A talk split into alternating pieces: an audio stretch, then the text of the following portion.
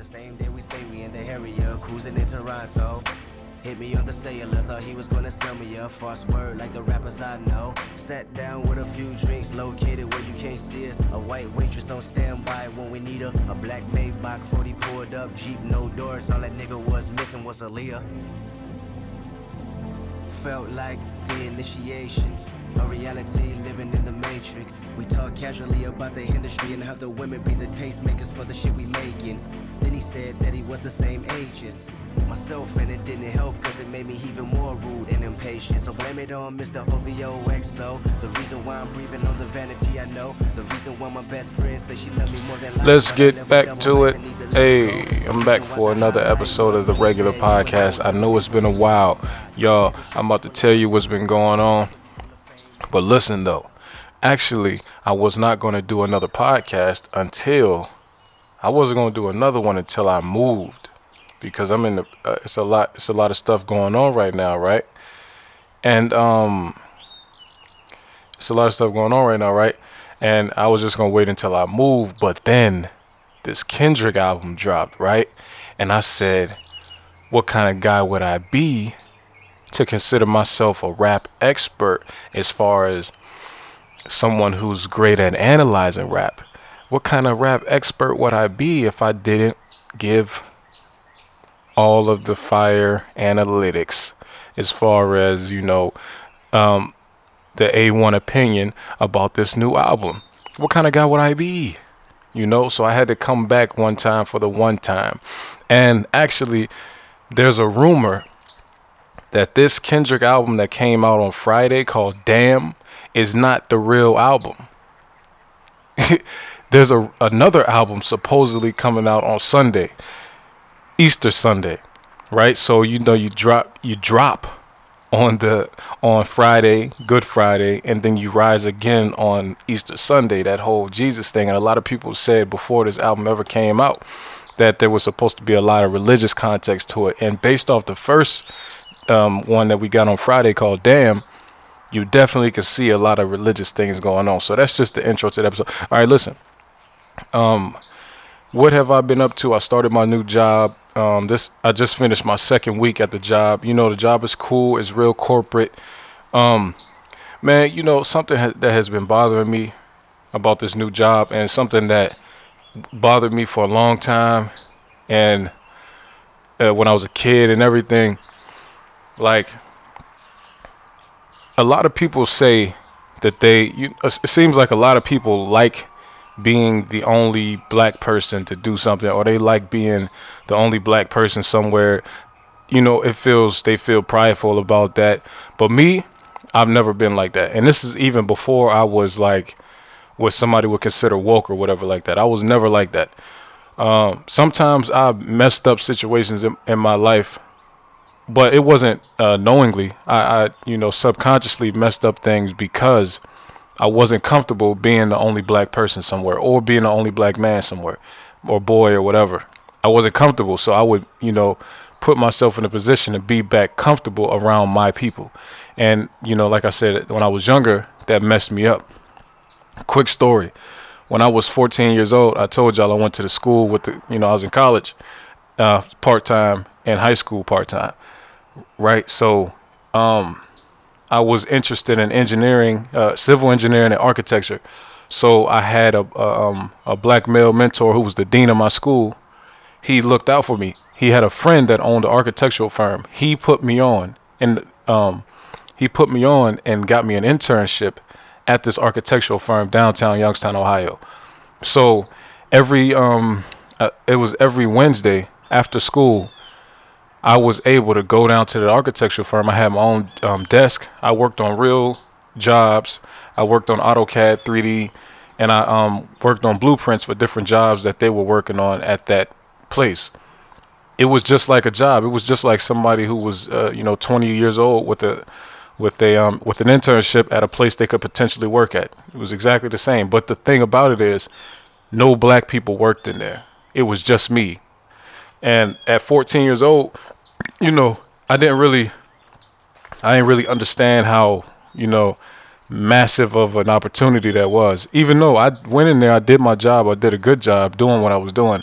I was happy to be in there, but it still didn't feel right being the only one in there. You know, I was around a lot of older white people. They had a lot of success in life. They had good money and everything, and they were they were living a life that was good to be, uh, good to aspire to. But I just don't. I'm. I've never been comfortable with that. That's not how I. I'm not comfortable like that. I grew up around mostly black people. Um, I wasn't really when I in my younger younger years. I wasn't really around too many non-black people ever at all. Um, so when I started to get older and started to be in situations where I was progressing and I started to see less black people, and I haven't even really hit like major success, but just a little bit. Of, that's what that's what's so baffling to me is that the little bit of success that I have seen, there's a there's few black people around, and I'm just like, what the hell is going on? So then at now, what the issue is with me at my job now is, um, I go in there, it's all corporate, it's nice, everybody's making good money, and um, there's there's three black people that work inside the building, inside the corporate office, right? It's me, and then there's two black women. No other black man. I'm the only black man that works inside the building. There's other black people, black men that work for the company. Guess where they work at? They work outside in a warehouse. Now, yes, they have a good job, they make good money, but they're outside in the heat having to do hard labor, which I'm not complaining about the that that you know, we do have we we're getting these jobs. They gave us these jobs to you know go work outside or whatever. That's you know it's a job, whatever. I'm just looking at it from the perspective of I don't want my situation to go away. I just want more black men to be in these corporate settings where they don't have to get dirty, they don't have to mess up their back doing this hard work. They don't have to do all this. You know, we can use our brain. It's too common that people think that we're just good for beating our bodies up and doing the work that nobody else would do. Which is interesting that these people say. Anyway, I ain't gonna go there. I don't. I just don't like seeing us beat ourselves up just to make money to take home to our families. I don't think we should always have to do that. I, you know, I love when I see um, black men graduate from college be, and and hopefully they go on to do other things where they can use their brain in the workforce and not so much their brawn. I love seeing that. You know, every time I see it come across my uh, my Facebook timeline or anything, I, sh- I make sure I repost it. Black people, period, but especially black men because we don't go to college that much. We don't get opportunities to go out there and use our brain in the workforce.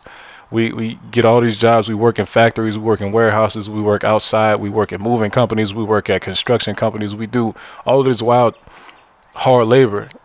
I don't know if people think that we can't use our brain in the workforce or if we're not applying ourselves because we don't think we can use our brain in the workforce because of what we've been told and showed about ourselves. So every day when I go to work, man, I just see like, and the black dudes in the warehouse, man, they always say what's up to me, and that's good because we always speak. And it's only been two weeks, like I said, but I always speak to them. One of them I know because um he worked at my last job with me, and he's in there now. He's in the warehouse, and you know it's cool. You know you get that that head nod from you know it's nothing worse than like cause like I said I work inside the corporate spot with um two other black women. Now one of them is like I think she's like African. She's like East African. So she uh, she doesn't connect with me like that. Not that I'm you know I just could tell that she doesn't have the same um, cultural influences that I have, right? And then the other girl, she works directly across from me. Like her desk is across from me. Mine but she's like a she's like a, a military brat. You know, she traveled the world with her parents as a, not a brat, but a military child. So she doesn't have this like she connects more with white people. Not that she, she's not not black. She's still a black woman. It's good to see her still. She's in there with her afro. Her, you know what I'm saying? She's a black woman. It's not even a mistake about it. But she doesn't connect with me on the level of those dudes that's in the warehouse. I don't want to be out there in the warehouse with them. I want the dudes to be out of the warehouse in the building with me. You understand what I'm saying? S- too many times I hear people like it's like they are proud to be the only one. That shit is stupid to me. Why would you? I could tell they never been the only one doing shit because if you was the only one doing something, you wouldn't like it. Because it's it is you wouldn't. I'm telling y'all, if you never been the only black person somewhere, you don't know. You would not like that. I'm trying to tell you. If you was the only black person that was like you, that was from the hood, that understood some of the things that you just connect with, yes, I can do my work. Yes, I can. I can excel in my work. I can work highly advanced in anywhere I want to go. But I still want people around me that I connect with. You know what I'm saying? It's not about like, man. Listen, I'm telling y'all, that is depressing to me a lot of times when I'm looking around. I'm just like, man, this shit is crazy. It's just crazy anyway, so that's what that's um some of the stuff that that I've been uh, that has been going on. I've been at work, you know, I've been doing all right. I'm learning. I, I'm I'll be training. Oh, if y'all if I didn't tell y'all yet, I'm outside right now recording. so you probably hear birds and all kind of other foreign um, foreign noises. It's because I'm outside in the in the nature and I'm recording. Sometimes I like to just come outside and record. It's good to get sunlight in my eyes instead of the artificial light from electricity. So, anyway, let's get to well, since the last time I talked, I guess um Donald Trump has just been losing his mind, just bombing stuff. Um I really don't have nothing to say about that, man, cuz Trump is just doing you know, I mean, Trump is just doing what every president has done, but he's not quiet about it. You know, they all do that, so it's nothing new. But all right, man. Let's get into this album. Now, one thing, hold on. I, I put a um, post on Facebook. I told anybody if they wanted to call in and give a hot take about um about this new album that they could they could do it because I'm recording right now. So I'm gonna see who wants to be down. Who wants to be down? I got somebody that just shared it, suggesting that somebody else that somebody call in. All right, you know.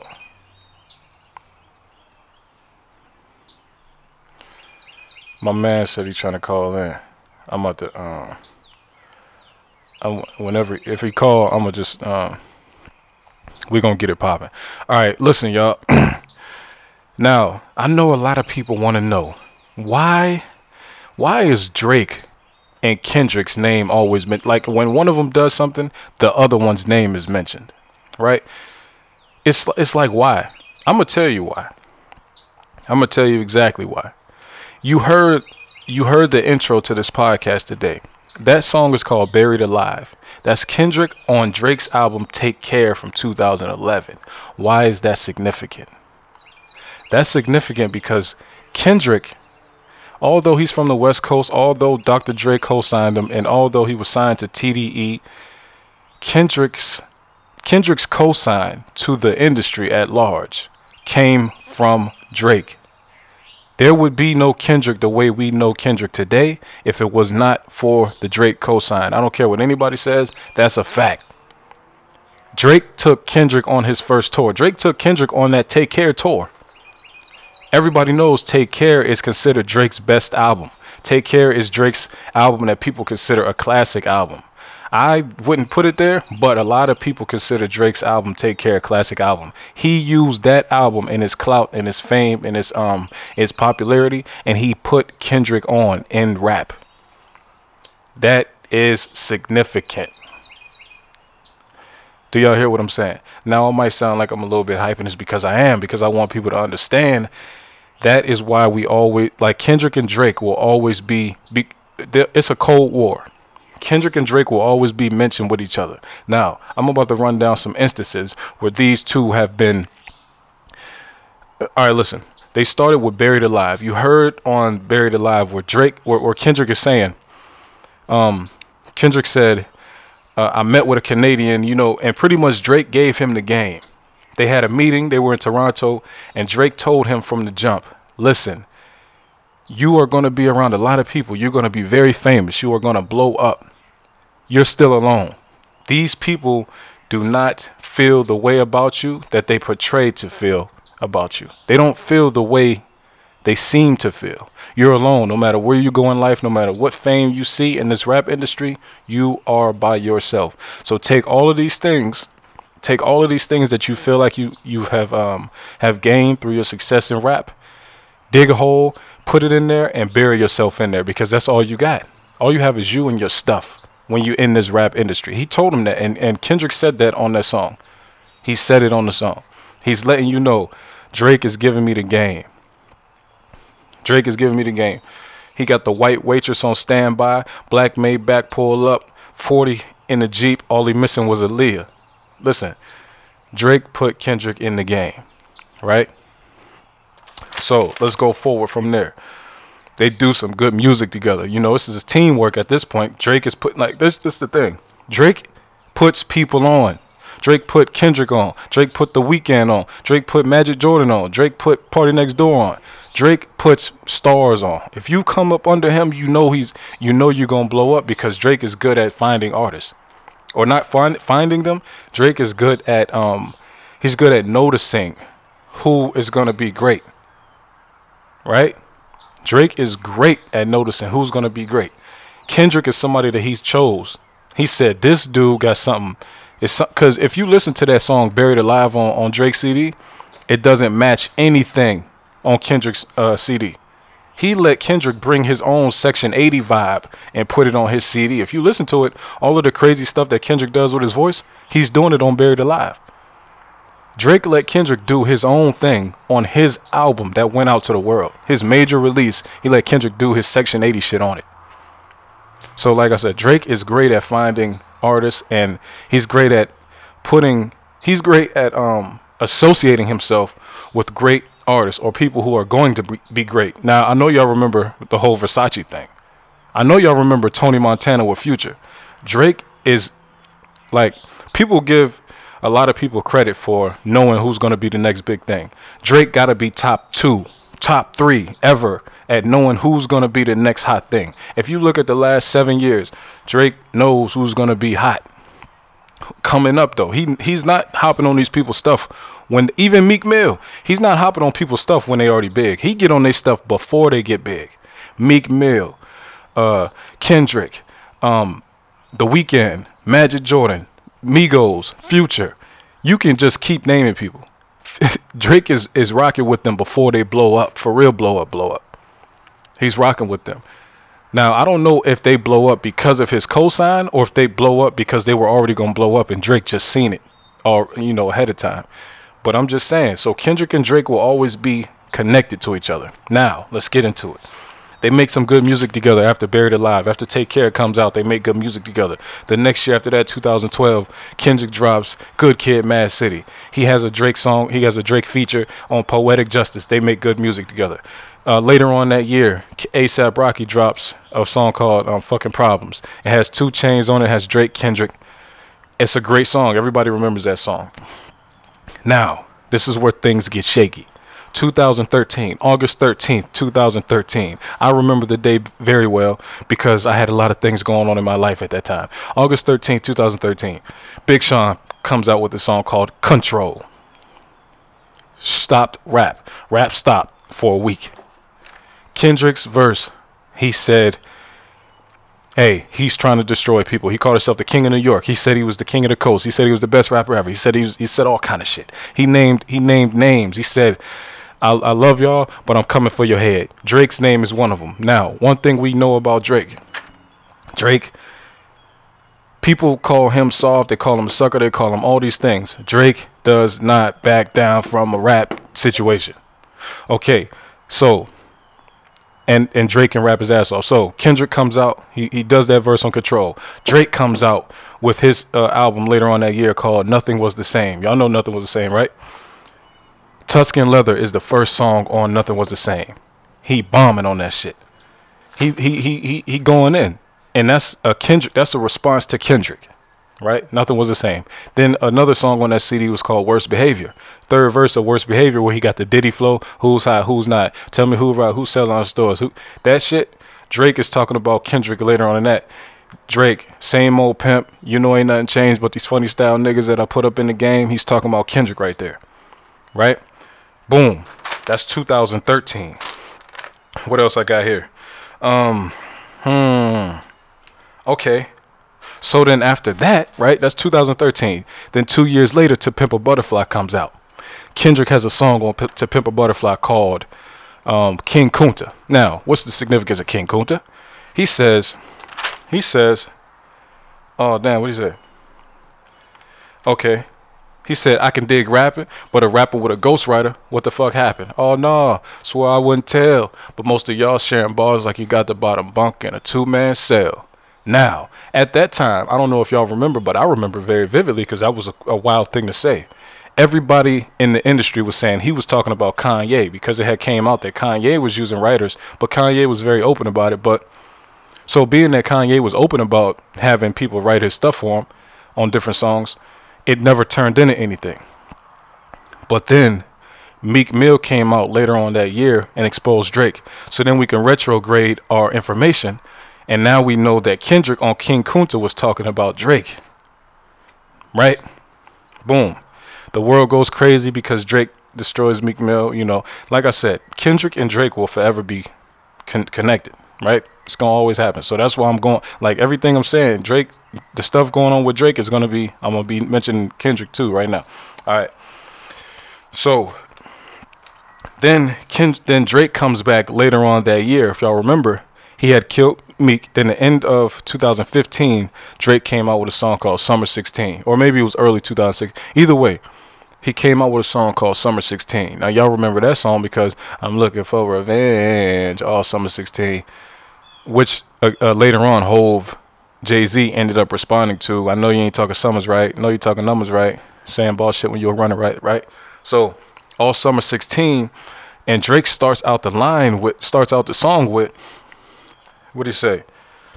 He said, "Looking for revenge to do what you couldn't do. Tell Obama my verses is just like the whips that he in. They bulletproof." Why did he say that about Obama? Because Obama was asked who he would take uh, if he had to pick between Drake and Kendrick. Obama said, I take Kendrick. So again, this is a Cold War. Drake is, is responding about what Obama said, but he really saying, yo, listen, Kendrick ain't better than me. My verses is bulletproof. You can't, you know, they un, you know, they unfuckwittable. And then, um, now later on in that song, he said something else that was kind of like, I think it was a shot at Drake while, I mean, shot at Kendrick while using Kendrick's tactic in Control in 2013, Kendrick said he was the king of New York. He got a he said he holding down both coasts. Then in um, Summer 16, Drake says he said, I'm that nigga's what I'm saying, getting things done around here. How you let me run it down here? I ain't even from around here. Six six six six. He's telling y'all, I run America. I'm not even from here. That's the same thing as Kendrick saying I'm the king of New York and he's not from there. I took that as he's a he, he that's a shot at everybody, but that's really directed at Kendrick because Kendrick's the one that started that whole, you know, say you the king of somewhere you ain't even from thing. So um now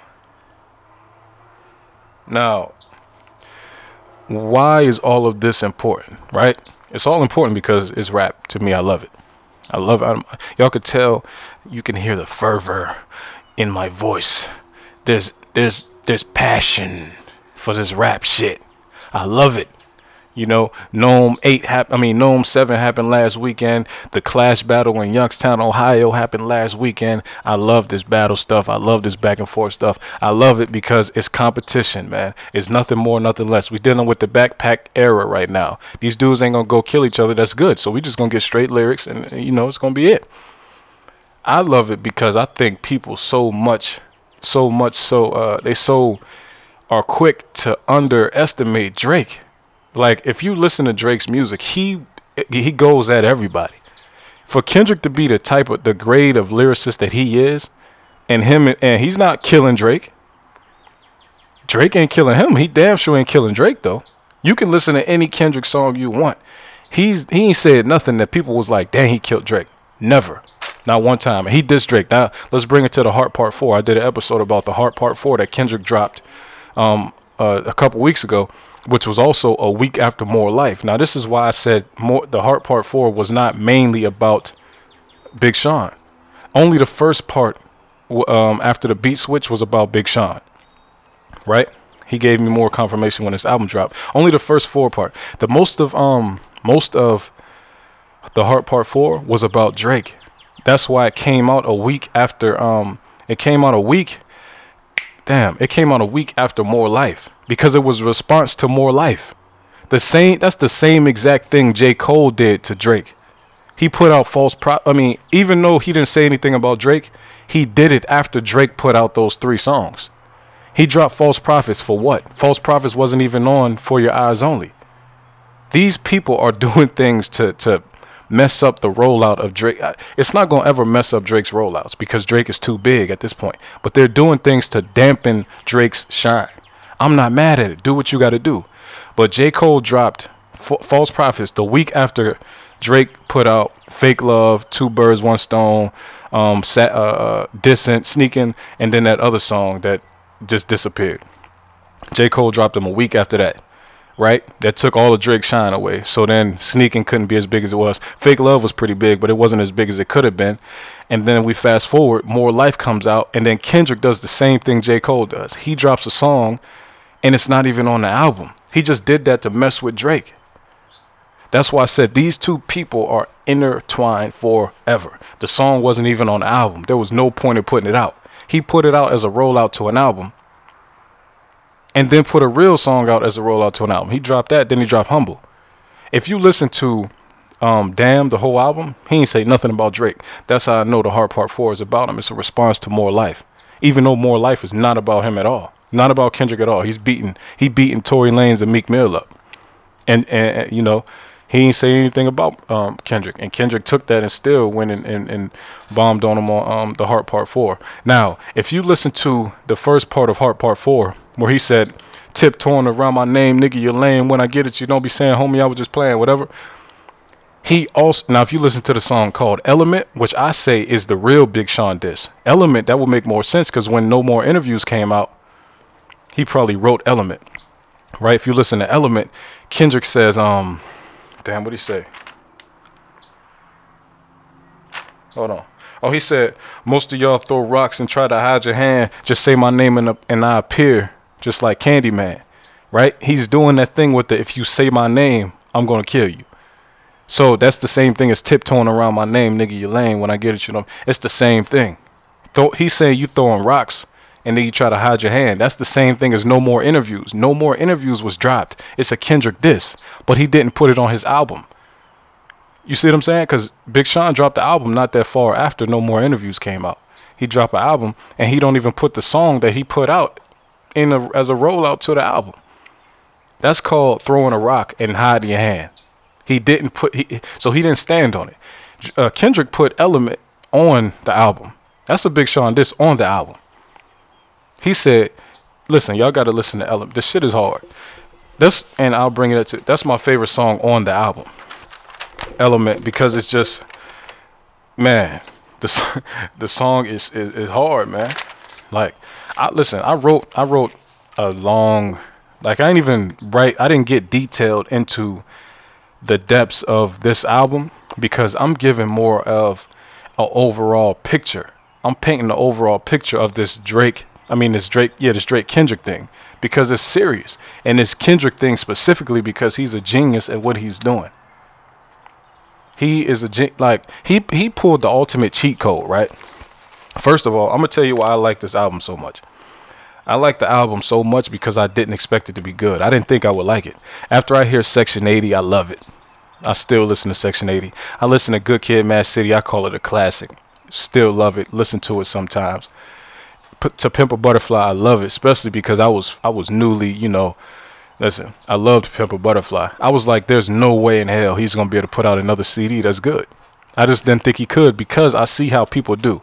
It's just like a Super Bowl team. When teams win a Super Bowl, for some reason, they feel like they don't need players. And they just let them go. They like, nah, I'm not paying you that. We don't need you that much. We, we want a Super Bowl. Normally, when dudes make good albums, they feel like they can they can get away from what helped them make that great album, and then they end up making some trash shit next, right? Kendrick did not do that. He didn't disappoint. I love this. I love it. And the more I listen to it, the more I like it. I'm like, damn, I loved it on the first listen, but I'm I like it. I'm liking it even more as the time's going on. So I didn't think he was gonna be able to make another good album. He did it. He surprised the f out of me. I know a lot of people was like, no, he could do it. I didn't think he could. You know, some of y'all believed in him. I didn't think he was gonna be able to do that. Okay. Um, I think my favorite songs are Element um, Element, Feel, which is right after Element, then Loyalty, which is after that, then um, Lust, Love, um, okay, Lust, Love, Triple X, very hard. Triple X is cold. Triple X, um, Fear, God, Duckworth. Like I like pretty much the whole sea. I, I like Humble too. Um, Pride, Pride is not really my favorite song, but the way I listen to Pride is Pride is just leading you into the song Humble. Because if you listen to it, it's all of these songs. All these songs lead into each other.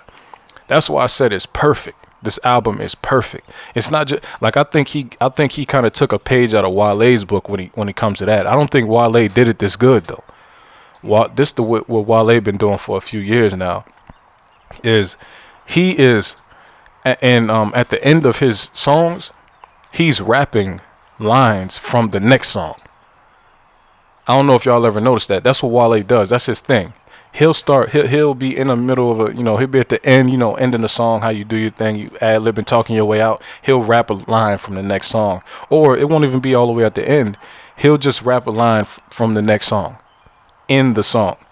I think that's genius. But I think the way Kendrick did it in this album, way better. So Pride is not really that great of a song to me, but it's a great lead. It's a great lead in to Humble. So this album, you talking about cohesive. Like this is the def if somebody was given and um let's say somebody was getting a class on executive producing an album, how to tie it all together, this would be the example. This is how you make an album. Like you know normally when when you hear an album and it sounds like all one big song, that's not a good thing. It's a great thing in this album because it feels like it's all one thing.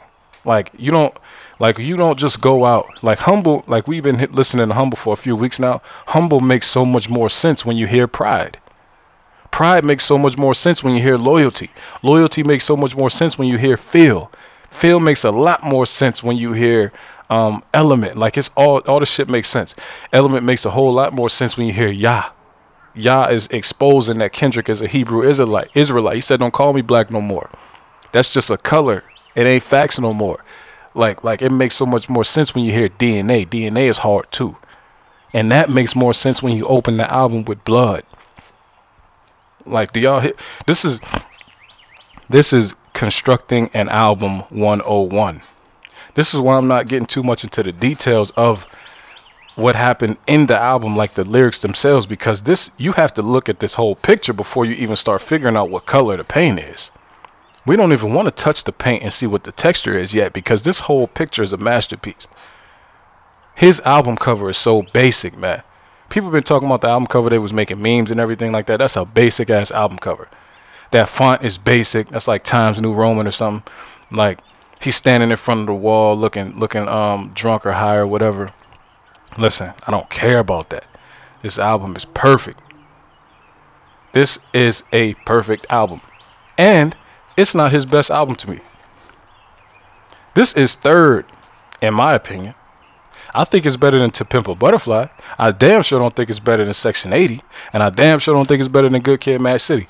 I don't think it's along the lines of. Uh, I think this is more in the vein of Section 80, though. It's not. It's not more. It's not so much in line with uh, with with with, with uh, Good Kid, Mad City. You know, Good Kid, Mad City. He was introducing himself to the world, really. And uh, to Pimp a Butterfly, he was saying, This is my brain. This right here is more societal. You know, this is more like we're not really learning as much about Kendrick in this one. We're learning more about the world in this one. We're learning more about circumstances in this one. You know, when you listen to Triple X, he said all that black pride shit go out the window when a when, when a coward killed my baby. You know, he he talking about the world because he's talking about police brutality and police murders on us. He's saying I'm gonna find who if you kill my uh, you kill mine, I'm coming for you. If I gotta catch you coming out of church, I'm coming. If that's the only way I can get you, I'm gonna get you like that. He's talking about this. You know, he's talking about the world on this one. Now, the last two, he was talking about himself. You know, man, listen, listen, y'all. I'm a Kendrick fan. I'm gonna tell you why I'm a Kendrick fan so much, right? Because Kendrick is like a hood nigga that wasn't in the streets like that. You know, he he he this is I connect with him like that because that's the same way I was. I didn't want to be out there like that. But I lived in Youngstown. So you can't run from certain things. You're just going to be in certain situations. You it's, it's nowhere to go. You know what I'm saying? If you live in an underserved community and you are in what they consider poverty, you are going to live in a certain circumstance. Doesn't mean you want to, that just means you do, right? So though some some of us are like that. We're very smart, but we just happen to be from these crazy places. But we don't want to be there, and when we get the opportunity to get away from there, we do. I went to the military to get away. I went to the military at 17 to get away. He went and started rapping. It took him a lot longer to get out, so he probably started doing more things, but I don't know where what I would have been doing had I stayed in my city. You see what I'm saying? Because all my family had left the city. I was the, I was the last one to leave from out of my personal family. I was the last one. So I don't know what I would have been doing. I was staying with my friend before, I, like until I went to the Navy. I was staying with him. So it's no telling what I would have had to do at you know 19, 20, 21 years old with no family in the city to survive there. You know what I'm saying? So that's why like I, I connect with him on that level. And then on top of that, he's not just oh, hold on, my guy calling right now. Hello? I ain't gonna keep you too long. Yeah. All right, boom. You know, I'm out with the fam. Okay.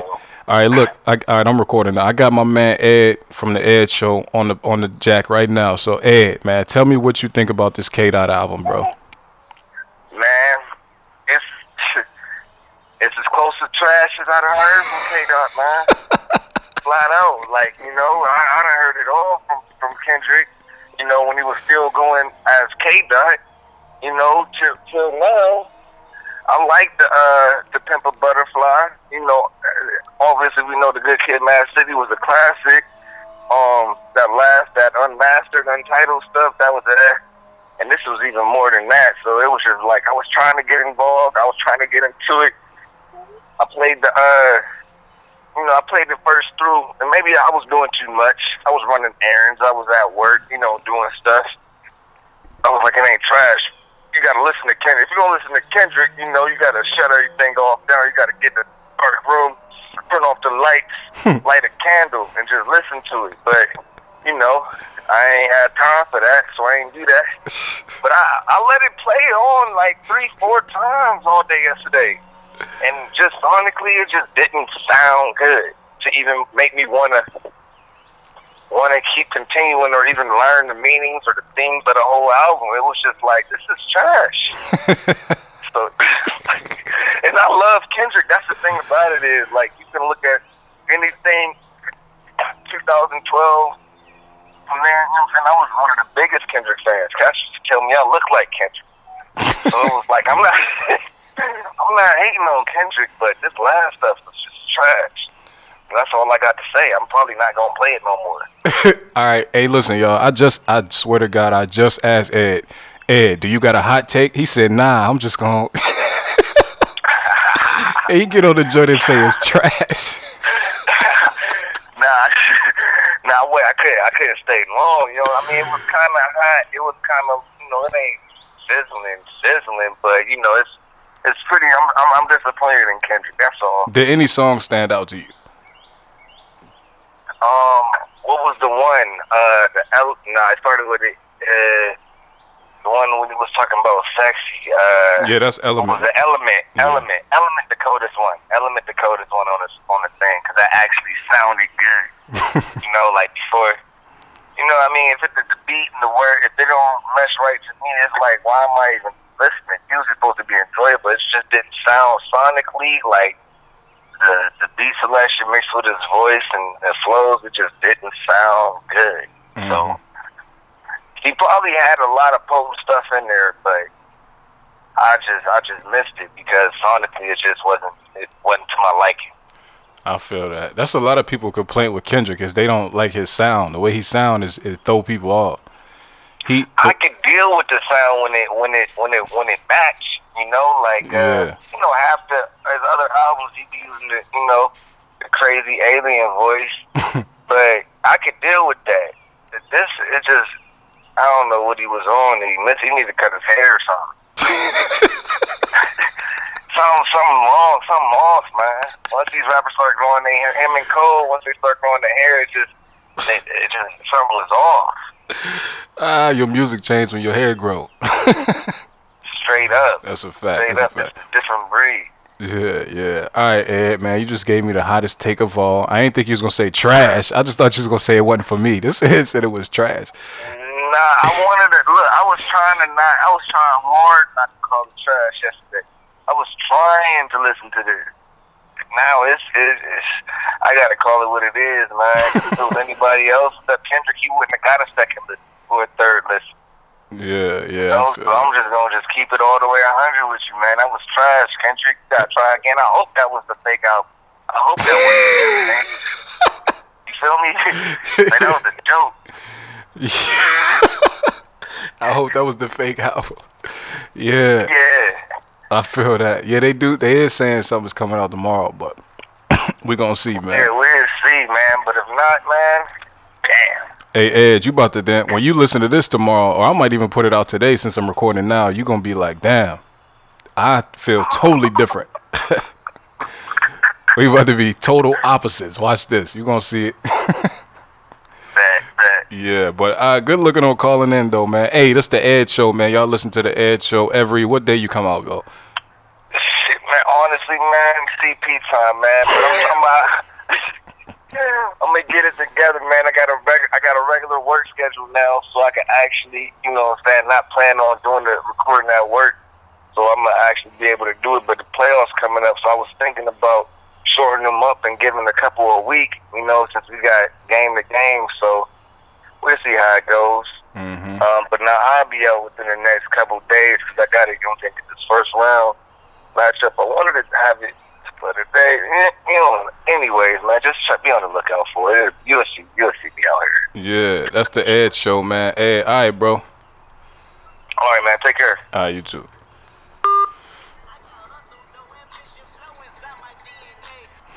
All right, all right, man. Y'all just heard the hot, the hottest of hot takes from my homeboy, man. He just, he just surprised me. I didn't think he was about to say that. He didn't even tell. He didn't tell me what he was gonna say though. I just, I didn't think he was gonna say that. But man, where was I at, man? I was talking about why I connect with Kendrick, man. And that's pretty much that was pretty much the whole thing, man. I connect with him because he's a dude from, you know, he from the mean streets of Compton and you know, he just found a way to get out of there. If you listen to um to some of the stories that Kendrick tells, like he's a he's a storytelling lyricist with other content. He's not only a storyteller, he's a storytelling lyricist with plenty of substance, plenty of topics, you know, anything you want to talk about, man. And another thing I love about him, if you listen to the song called Lust, Kendrick will give a male perspective, but he'll also give the female perspective too. Cause he he he it's like he's he's having a conversation and he wants you to hear it. He wants us to hear his conversations. So uh, or maybe his conversations with himself, or maybe what he thinks women are thinking. Because th- that's why I say this has the vibes of Section 80. Section 80. He did that a lot on there, you know. And excuse me, man, I just I just like that. So, uh, let me see. Another thing that I think is very interesting that I wanted to mention is that the parallels between um, the NBA and rap. You know, they have always been kind of intertwined ever since rap was invented. And you know, st- they they you know, rappers want to rap and and I mean, rappers want to no no NBA players want to rap and you know, rappers want to call themselves ballers. That's what they you know, that's the term because the lifestyle they would they tried to um imi- imitate was that of a rich star, rich um basketball player. The reason it's rich basketball player and not rich like football player is because football players' faces aren't really known like that. Rich basketball players have always been stars, celebrities, you know. I mean, rich and famous, you know, they they always been an, on the forefront because their face is very recognizable. Rappers have always tried to copy that style. So it's, it's so they always have been comparing themselves, and you hear Jay Z compare himself to um, Michael Jordan, which he is the Michael Jordan of recording. You might want to fall back from recording. That's Jay Z right? So I think it's so interesting that Drake likes to compare himself to like Steph and KD. You know, those are the guys he mentions when he talks about himself being, you know, in look how he compares himself to the world. But I think it's interesting that he considers, and and, and then we look at Le- LeBron James. LeBron James is very connected with TDE. He loves Kendrick. You know, Untitled Unmastered only came out because LeBron said, "Yo, please put out this unreleased music that I heard about. Please release it." And then Top Dawg released it, and that was like All Star Break 2016.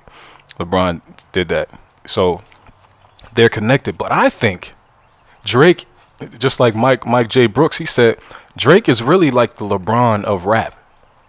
You Drake is selling himself short, comparing himself to Steph Curry and and KD. Steph only does one thing great. That's shoot threes. That's what he does great. Which that's not a bad thing to do great because you know you score more points than three pointers. The way he shoot threes is like unprecedented because he's gonna break every record ever when it comes to three point shooting. But Drake is much more than th- three point shooting. When if you translate it to rap, would be like three point shooting would be like punchlines. That's such a small part of rap. You don't want to only be a three point shooter because if you only be a three point shooter, you'll never be considered the best. Right? Just like uh, uh, uh, right now, Steph Curry is a great three point shooter. They'll never say he's better than Le- LeBron James. Never. They won't even say he's better than KD. He's not better than. People are saying he's not better than Kyrie. People are saying he's he's not better than Westbrook, which I never thought he was better than Westbrook. He will never be the best because he only does one thing great. KD, great offensively. he doesn't do enough. He's not. He doesn't have that win in him. Now LeBron. Now Drake is much more like LeBron. He is doing things that ha- are changing the way people look at the sport. What Drake is doing makes people look at rap differently. I think Kendrick is more like a Kawhi Leonard. Actually, he has he has seen a lot of success. He has a win, which would be that ring and MVP. Kendrick's win and MVP would be like Good Kid, Mad City would be his win because it is a classic. It's considered a classic, and um, it, it was platinum. His uh, you know his first major release is platinum. Then he comes back with To Pimp a Butterfly with that, five Grammys on that album, and it's platinum also. So that's like his win. But he's more like Kawhi Leonard. He's more like the fundamental. You know, we've seen people like Kendrick before. He's just a great rapper. You know what I'm saying? He doesn't make songs that we all that everybody universally says he make great, great songs. He puts together good albums. He puts to, he has some great albums. He puts together good collections of music, and he's a great rapper. He's fundamentally a hip hop artist. Um, Drake is not fundamentally anything. He's something new, something we never seen before. LeBron James, something new, something we never seen before. People hate LeBron James. People hate Drake. People compare LeBron James to, to, to Michael Jordan. People compare Drake to Jay Z. The parallels are unlimited. Drake sells himself short with this. I do not like. I love Kendrick. I think he's a better. Ra- I think he's the best active rapper. Even though, like, I feel like Kendrick is Lupe Fiasco. If Lupe Fiasco was cool, if Lupe knew how to be cool, he would be Kendrick. Kendrick is cool version of Lupe. You understand? Because people say they don't like Lupe because they say Lupe is preachy. Kendrick is preachy too. You just don't realize it. you don't realize it because he make that shit sound good. Kendrick is preachy as shit. But people don't even people have never accused him of that. Even even when he had the whole fiasco about saying what he thought about women's bodies and being natural and all that, nobody ever said he was preaching down on anybody anything. Nobody that he was never accused of that. And he does it more than anybody. Kendrick does. Thing about it is you can't recognize it because he's not even put you know they say put the um, medicine in the candy.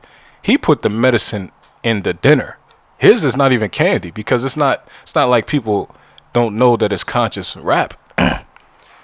It's meat and potatoes. He put the he put the medicine in the meat and potatoes, you know what I'm saying? He didn't have to dress it up that much. You know what I'm saying? He he, he didn't have to make a, a pop snap song or nothing like that and put put some conscious stuff in it. It's dinner. You get full of listening to that K dot. so, like I said, Kendrick is the quintessential rapper. He's a he's a hip hop artist. He's not gonna ever be mistaken for something else. Drake is the LeBron James of rap. Kendrick is more like Kawhi Leonard. You could you could compare him to to Westbrook, but I wouldn't even really compare him to Westbrook. Westbrook is more like something different too.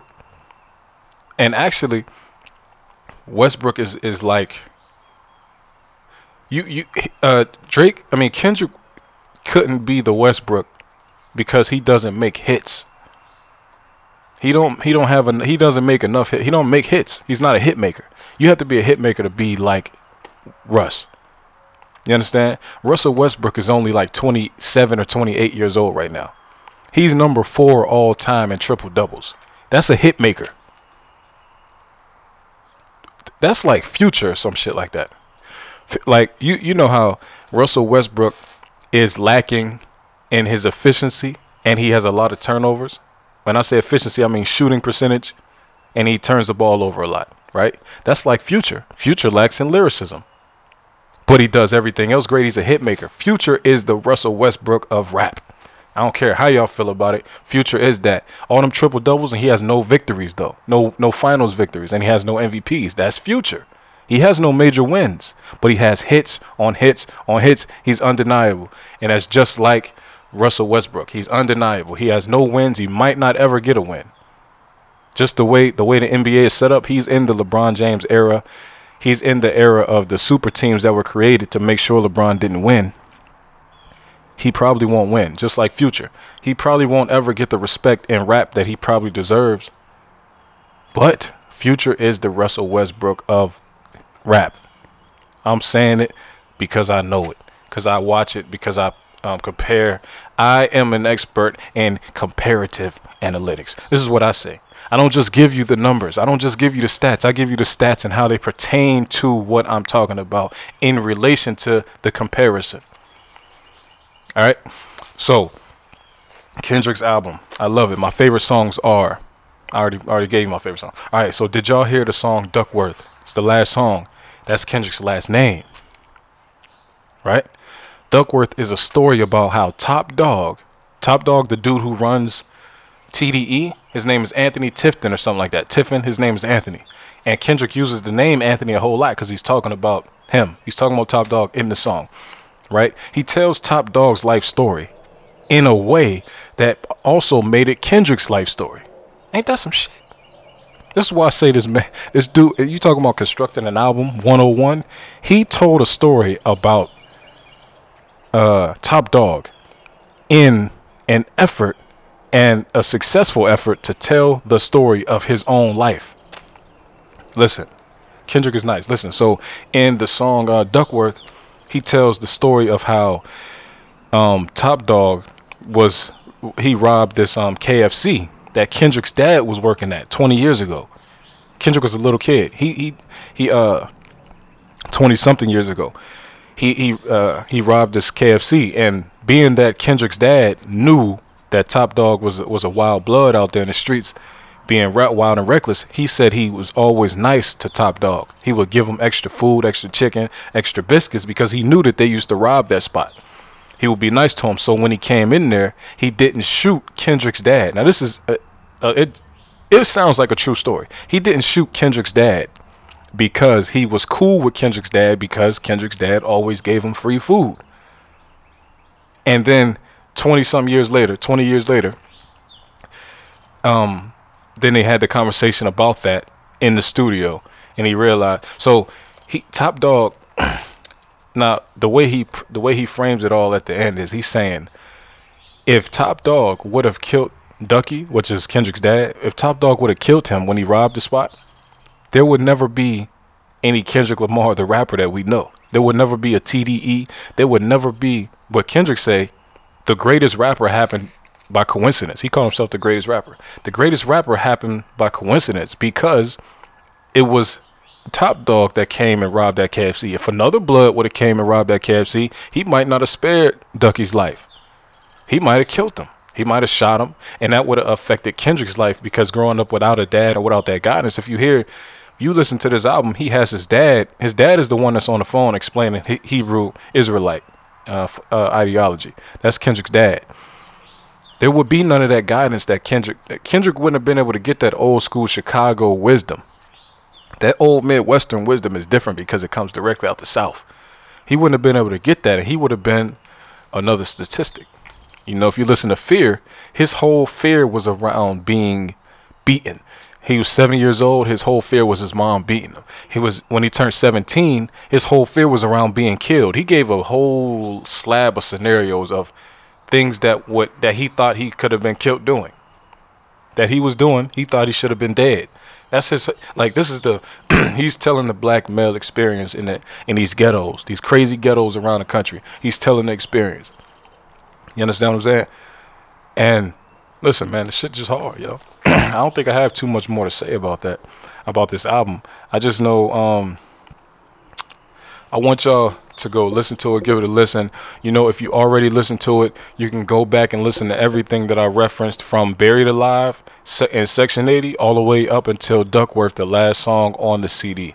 You can listen to it all. Oh, another thing that was cool about the song Fear, if you notice in Fear, he's naming, uh, he's using the titles of every song on the CD to describe things in the song Fear, which is cold. Because if you listen, it seems like every time he says, uh, every time he says a word that was the title of another song, is you can hear a pencil in the background, like either scratching it out, like okay, I said it, he scratched it out, or writing it down, like okay, boom, that's a good concept. You can hear a pencil in the background, which is a cold touch, very cold touch. And not only does he list, like he'll go through, he says the, the lines and he's given the titles of the other songs. Then he comes back with the next eight bars or whatever, next 12 bars, whatever.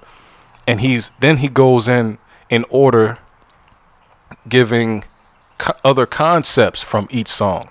So not just saying a song title, he said a song title the first rip. Come back and give the concepts from each joint. Yo, listen, man, shit is perfect. Perfect album. Still not his best to me, but I like it. I love the album for what it is, it is perfect to me. It is a perfect album. If he comes out, I think I, I don't want him to come out with another. I'm recording this on Saturday afternoon. I don't want him to come out with another album tomorrow. I really don't. I don't want him to mess this thing up, man. He got something good going on. Because like I said, I didn't think this was I didn't think he was gonna be able to make a good album right now. I definitely don't think he's gonna be able to drop another good album two, three days after he dropped an album. I do not think it's possible. If he does it, then he does it. I just don't think it's possible. So I don't want him to drop an album on Sunday, Easter Sunday. Do not do it. It will shock the world, but I don't want it to happen. You understand what I'm saying? Do not do it. Do not do it. That's all I got for y'all. Listen to the podcast. Listen to the thing. Yo, uh, since I'm outside, these animals think I'm sweet. So they want to crawl all over my computer and whatnot. I like little spiders or whatever, you know what I'm saying? They think I'm sweet. it's all good though. You know what I'm saying? Alright, y'all. I'll get at y'all later, man. Peace. Peace.